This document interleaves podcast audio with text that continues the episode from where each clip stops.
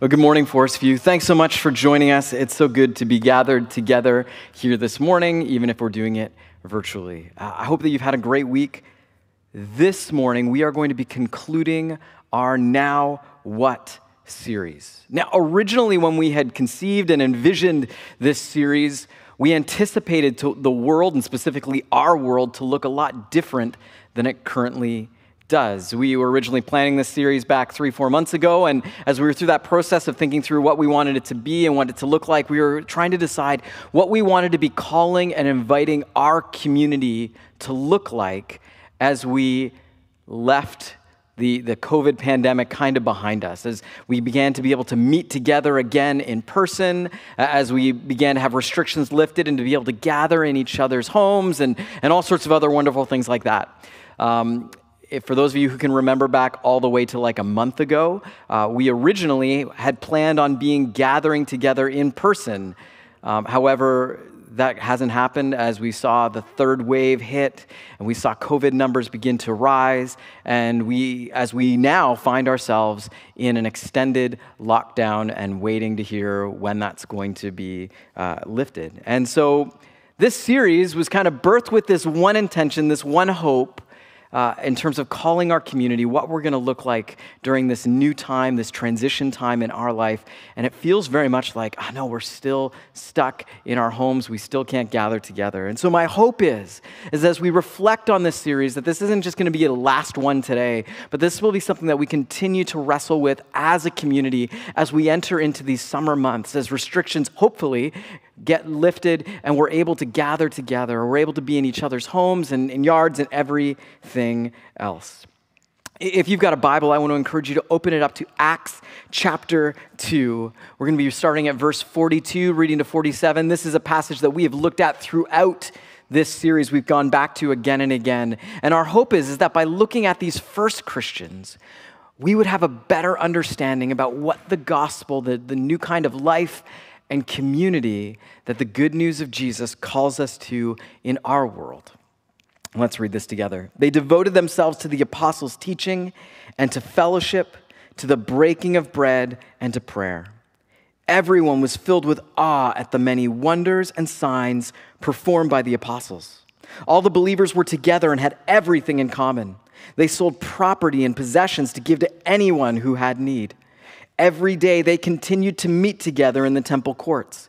They broke bread in their homes and ate together with glad and sincere hearts, praising God and enjoying the favor of all the people. And the Lord added to their number daily those who were being saved. This morning we want to zero in and focus on one specific aspect of their shared corporate life together.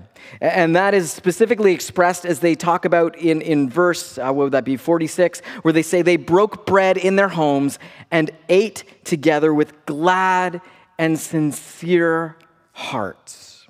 This is a term that we often in our culture would use. We'd simply use the word hospitality to describe what it was that these first Christians were doing as they gathered together. Now, meals were a big deal in the ancient world. They carried with them a lot of weight. And as we've looked at this Jesus community, we've seen that they lived radically different lives than the world around them. Now, a few things that I think are valuable for us to know before we start to talk about this breaking of bread and gathering in one another's homes, in the hospitality. And I think that it's important for us to acknowledge that this is a group of people who are committed to following a crucified Messiah.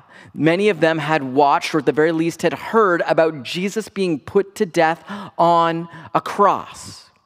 And it's important for us to realize why Jesus was put to death in the first place, at least from the perspective of the ancient world and the culture around them. Why was he killed?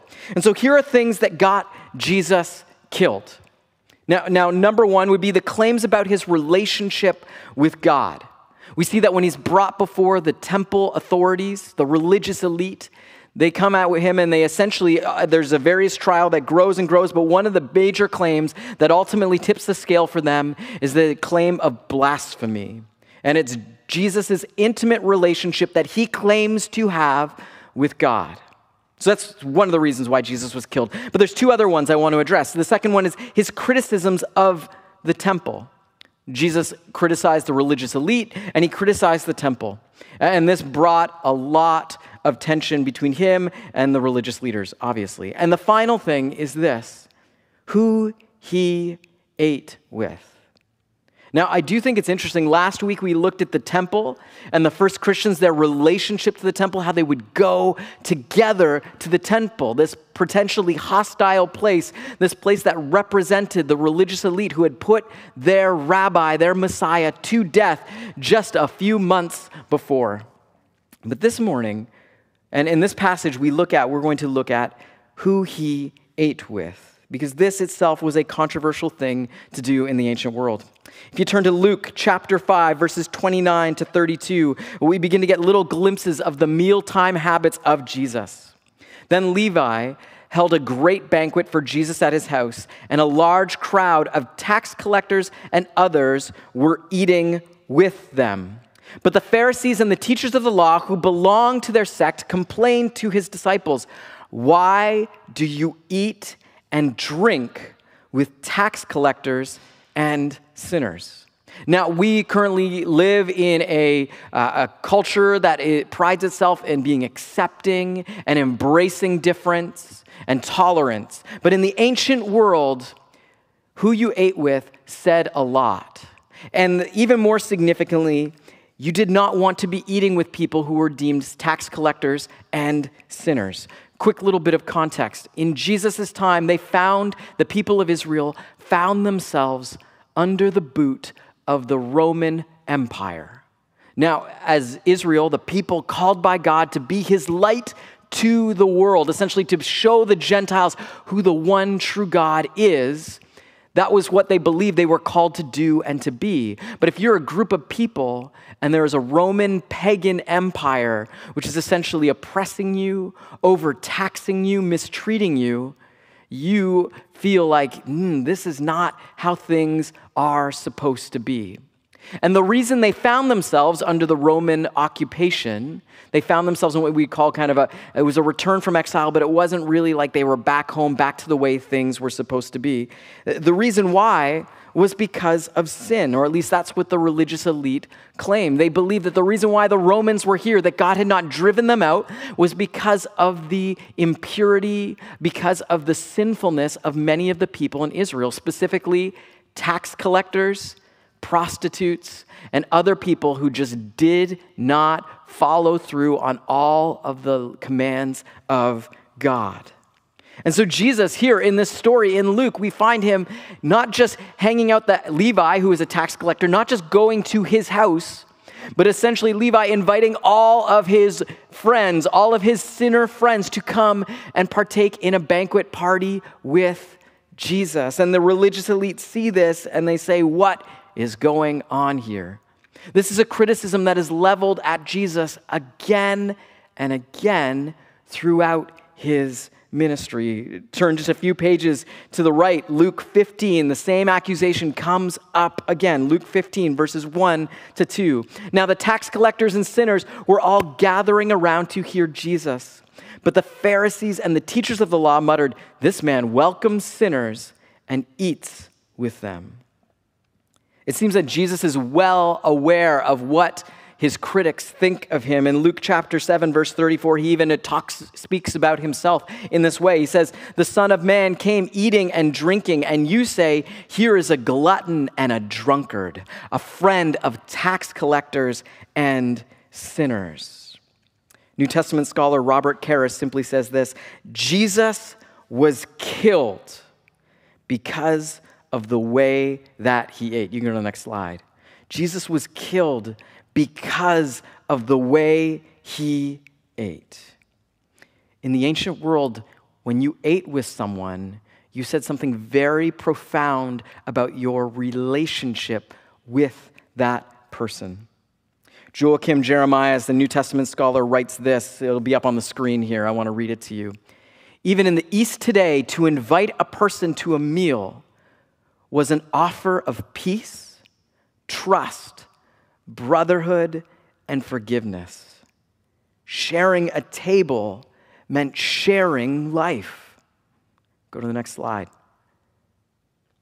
In Judaism, table fellowship means fellowship before God for the eating of a piece of broken bread by everyone who shares in a meal brings out the fact that they all have a share in the blessing which the master of the house had spoken over the unbroken bread.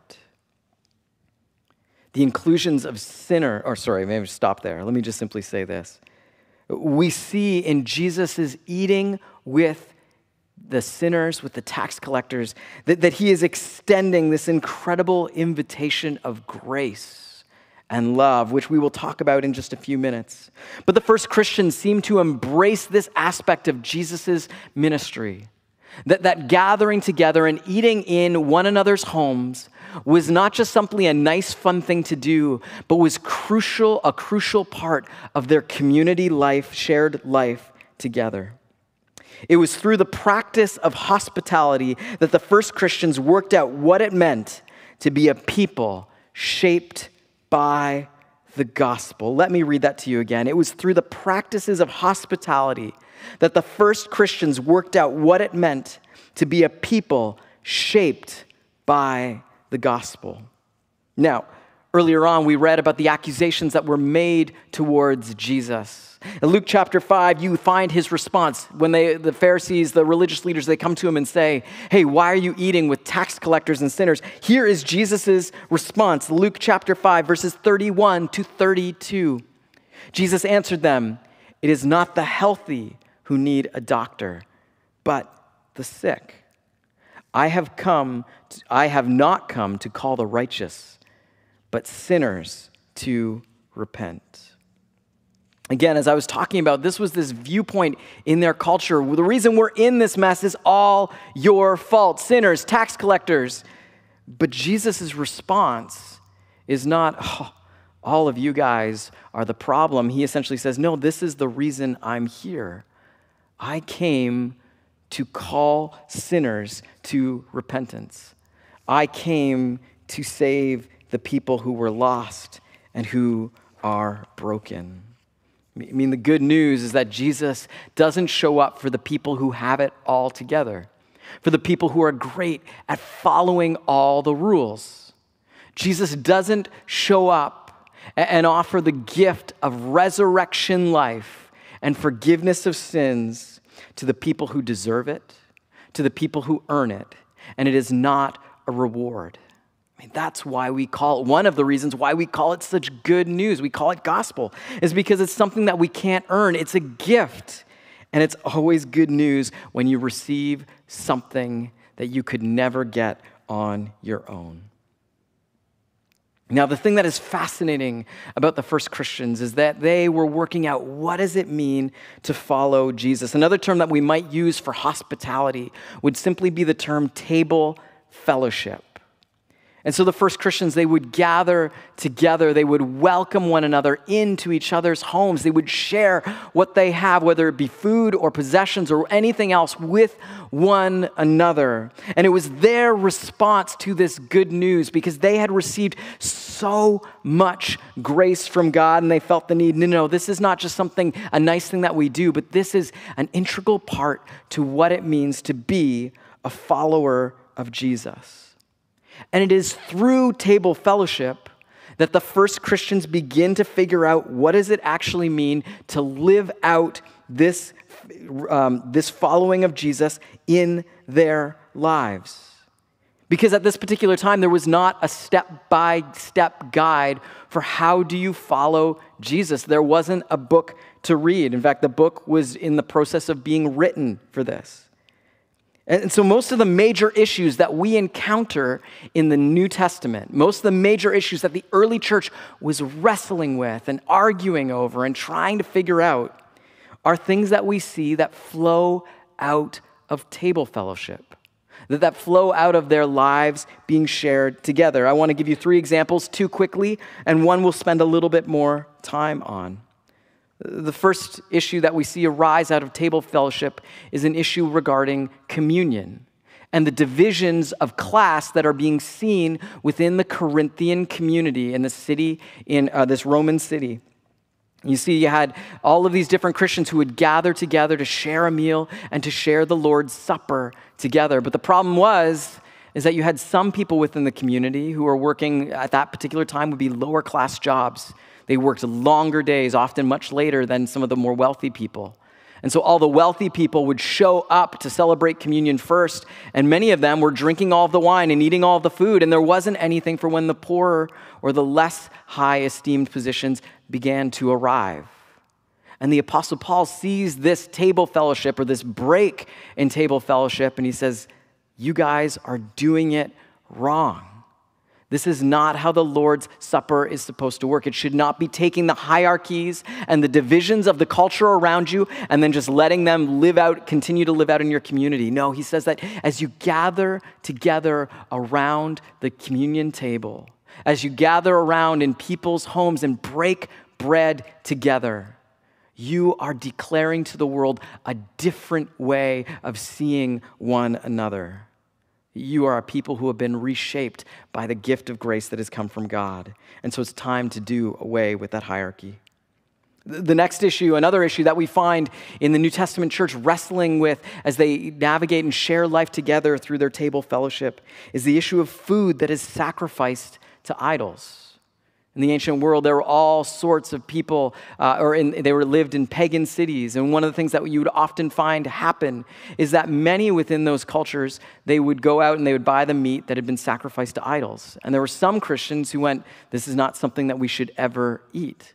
And then there were other Christians who said, no, we know that there's no such thing as these gods, that this meat is being sacrificed to, so we can go and we can eat it together. The important thing, regardless of, ultimately Paul comes down on one position in that particular argument, but moving beyond that is simply to acknowledge that these issues are flowing out of their life shared together. It comes out of the messiness of when your life is opened up to others and trying to figure out how do we follow Jesus in this mess.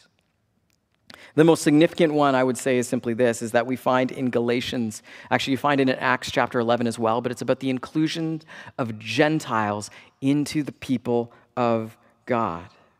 Galatians 2, verses 11 to 12, we get that up here. Then Cephas, who's also Peter, came to Antioch. I opposed him. Sorry, this should say, this is the Apostle Paul writing to a church in Galatia. And he's talking about a particular issue that he was seeing within that church, a division between the Jewish people and the Gentile people, who all through the Holy Spirit, all through Christ's sacrifice and work, have been united into one people. Here's what he says. When Cephas, the Apostle Peter, came to Antioch, I opposed him to his face because he stood condemned. For before certain men came from James, he used to eat with the Gentiles. So Peter, Cephas, he, before this other guy showed up and started looking down on this other group of people, he said Peter would go and he would eat with these people, the people that God had united and made one people. And then he stopped doing it. It was like he was ashamed of them. He was cutting off table fellowship with those people. But when they arrived, he began to draw back and separate himself from the Gentiles because he was afraid of those who belonged to the circumcision group. So essentially there was this other group that was coming around saying, hey, you should have no part with Gentile Christians. They need to fully convert to Judaism. They need to undergo circumcision in order to be a part of this movement of Jesus. And here's what Paul continues to say. The other Jews joined him in his hypocrisy, so that by their hypocrisy, even Barnabas was led astray. So other significant leaders within this community, those who had been raised Jewish, they started to follow their lead and break table fellowship, to no longer eat with these people.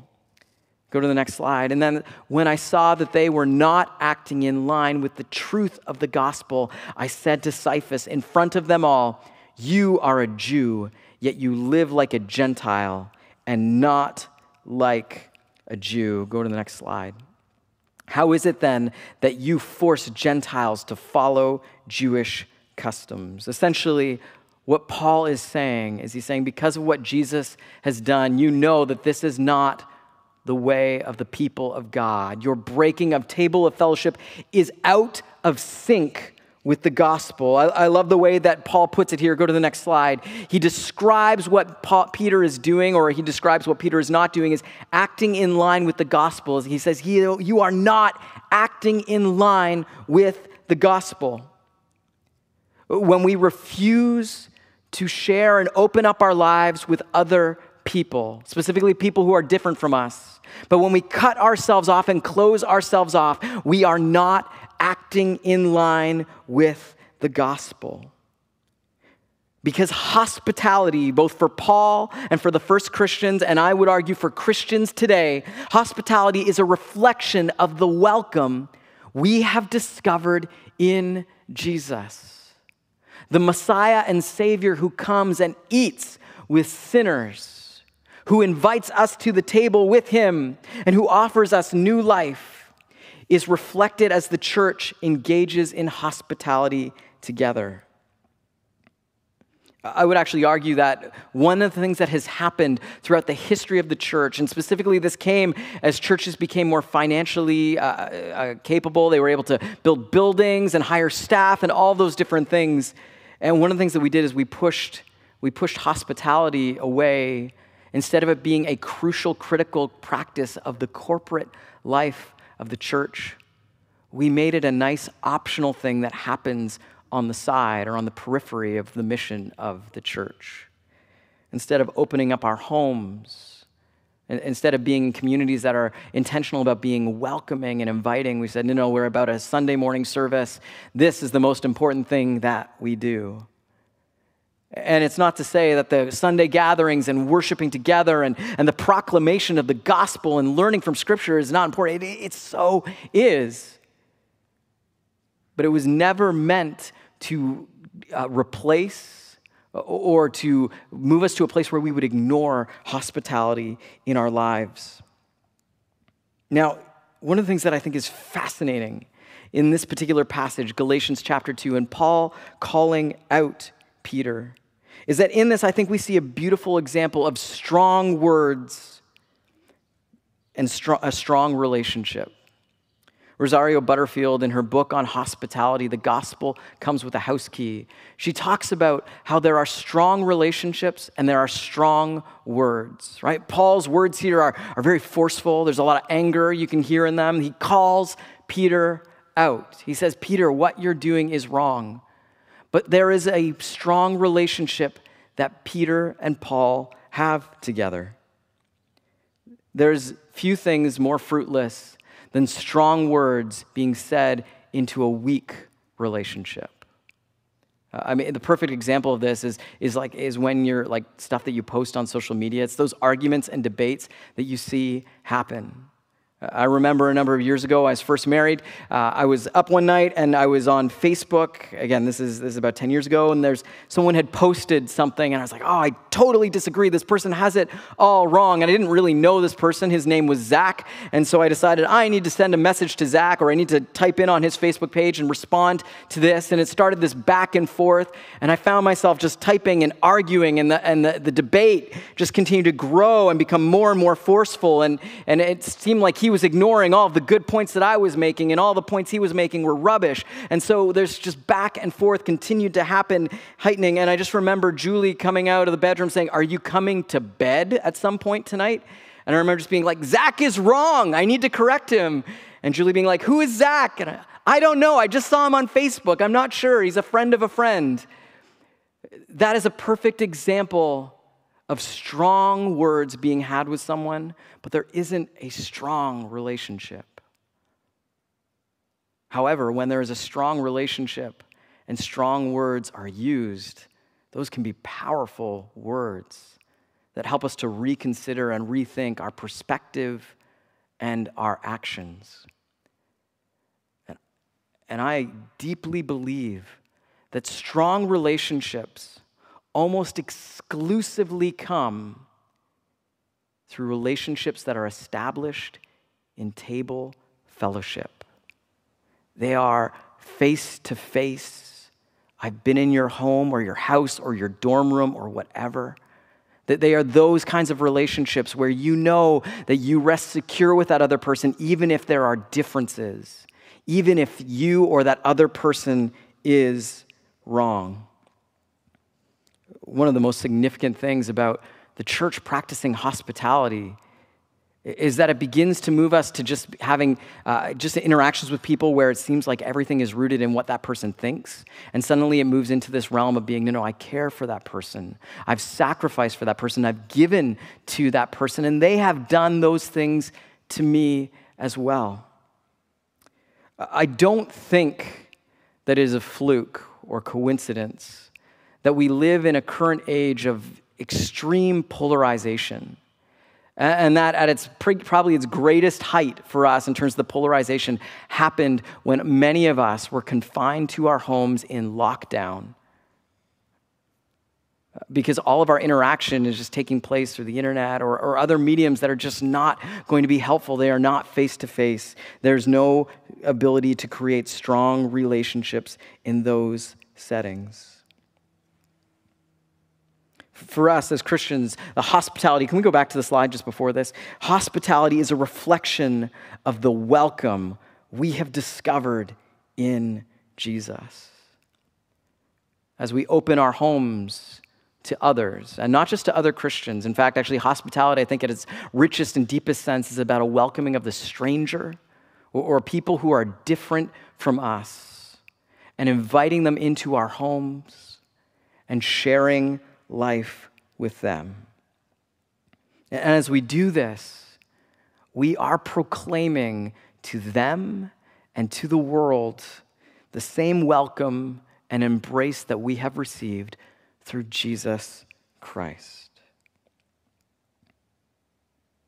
The first Christians, they broke bread in their homes and ate together with glad and sincere hearts. Now, for us, we can't be in one another's homes. We can't go and break bread together or enjoy burritos together or whatever it is that we would like to be doing. In fact, we're not even really supposed to be leaving our homes, many of us. And so here's my invitation for you this morning. First off, what are the resources that you have right now that you can use to extend a welcome, a generous Jesus welcome to others? Is it a phone call to maybe a coworker who you don't really know that well, and you can reach out to them and simply welcome them to the workplace? Or maybe for you, it's about, there isn't a lot you can do right now, but you can schedule something for down the road. We don't know when we're going to be allowed to go back out and meet together, but maybe it's contacting that person at work or that person who lives in your residence or whatever it is and saying, hey, I would love to go for a walk once this opens up. I know we don't know each other that well, but I would love to buy you a coffee and let's go for a walk. Or come over to maybe it's that family that's across the street that you don't really know that well, and you're like, we've lived on this street for I don't know how many years and we don't even know them.